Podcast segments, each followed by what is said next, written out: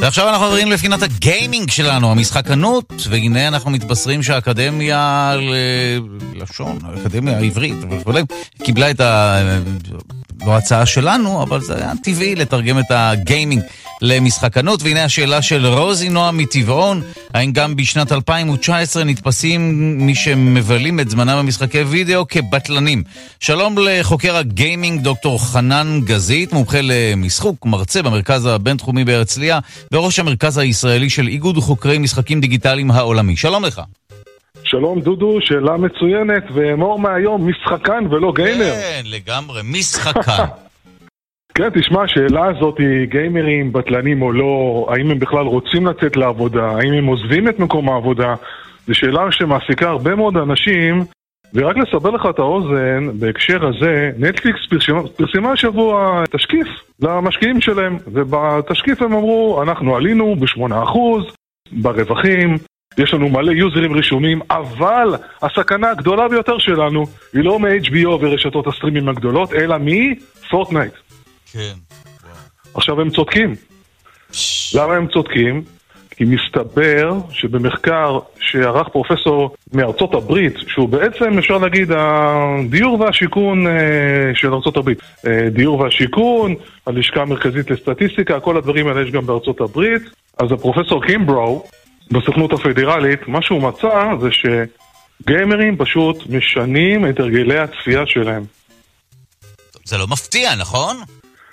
זה לא מפתיע, אבל השאלה באיזה רמה ועל חשבון מה, והאם זה קשור גם למקום העבודה שלהם.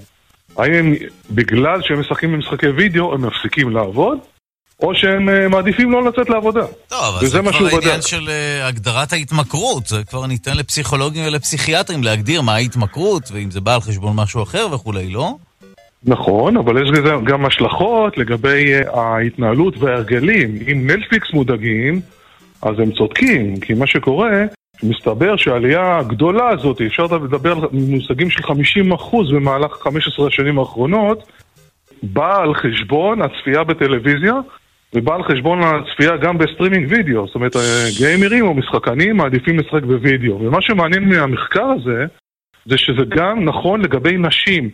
מדברים על אה, גיימרים או משחקנים ומשחקניות, צעירים וצעירות בגילי 21 עד 30, שעלייה ממש מסיבית, השקעת הזמן שלהם בגיימינג. ואז שאלה שהוא בחן במחקר הייתה, האם צעירים שאתה יודע, או שנפלטו ממקום העבודה, או שעזבו לאחרונה את מקום העבודה, האם uh, יש הבדלים משמעותיים בזמן שהם משחקים במשחקי מחשב? עוד שאלה מעניינת שהוא בחן, כן. האם זה קשור לעובדה שרבים מהצעירים בגילאים האלה גרים עדיין עם ההורים?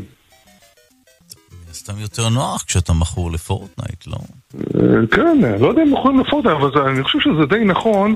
מה שהוא מצא זה ככה, שבאמת יש הבדל קטן בין אה, גיימרים שעובדים או גיימרים שסטודנטים במשרה מלאה לבין אלה שמובטלים או שסיימו, שעזבו את העבודה, אבל ההבדלים האלה הם לא מובהקים סטטיסטיים.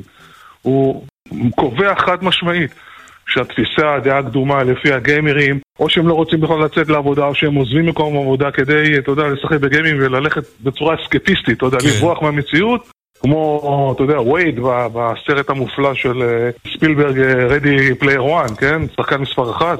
אה, זה, זה לא, פשט לא נכון. אה, אוקיי, מעניין. זה שגות. אז אפשר להאשים את די.ג'יי מקלר שהוא מקריב את חייו לברכי משחקי המחשב ומחפף בעבודה. כן, אז אפשר להגיד ככה, אבל גם מסתבר שאנשים שעובדים, הם למעשה לא, הם לא משחקים בשעות העבודה כל כך, יותר משחקים בשעות הפנאי שלהם. נקודה נוספת היא שהעלייה הזאת נמצאת גם אצל נשים צעירות. זאת אומרת, אם חשבנו פעם שזה רק גיימרים, אתה יודע, יש מין איזשהו דימוי לגבי גיימר, שהוא מבודד, שהוא כזה יושב, כורסה בטטה, לא עושה שום דבר, וזה רק גיימר צעיר בגיל 18, 16-18, אז אנחנו יודעים שהממוצע של הגמר היום הוא בסביבות 40, גיל 40. רוב הגמרים בארצות הברית כבר הורים לילדים. וואו, גמרים זאת אומרת אפשר לרצות לברוח בכל שלב בחיים, לא רק בגיל ההתבגרות. כן, וזה בעצם לא? uh, ככה מנפץ את הדעה הזאת ש, שגיימרים הם uh, בטלנים. טוב, אני מודה לך על השיחה הזאת, דוקטור חנן גזית, חוקר גיימינג ומומחה למשחוק ומרצה במרכז, במרכז הבינתחומי בהרצליה וראש המרכז הישראלי של איגוד חוקרי משחקים דיגיטליים העולמי. תודה לך. תודה רבה, Game on.